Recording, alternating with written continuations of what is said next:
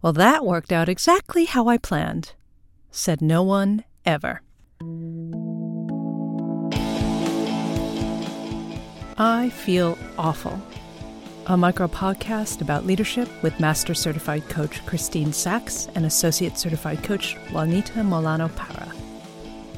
Chronicle 13 The Right Way.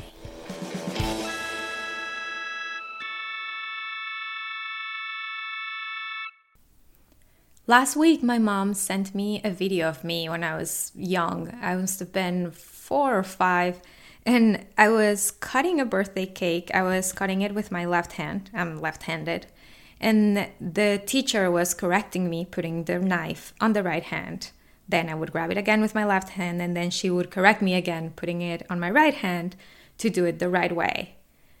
Which had me realize that the right way is the right handed way. And that's actually how I learned a lot of things. I play tennis with my right hand, I use the scissors with my right hand. And I get that that's, I mean, that's how teachers knew how to teach. They didn't know how to teach me otherwise.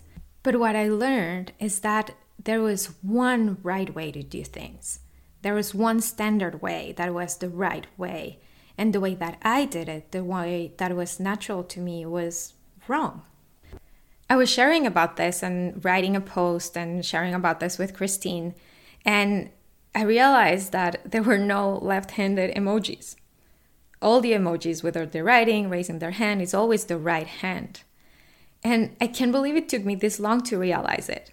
But what hit me in that moment is just how much I've normalized that the right handed way is the right way. Basically, how much I've normalized that there is one standard way things should be. Now, we can apply this to many different things. Apply it to a project that we start, a dream that we have, relationships that we do. But where I wanted to take this is connected to diversity.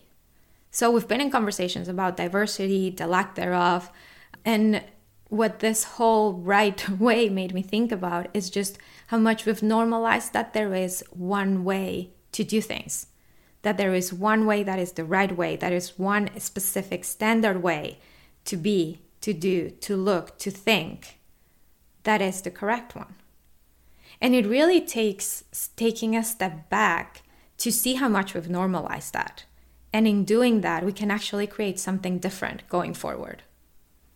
And so, the call to action take a look at your life, your organization, and pick something that you take for granted or that you take at face value that that's just the way it is.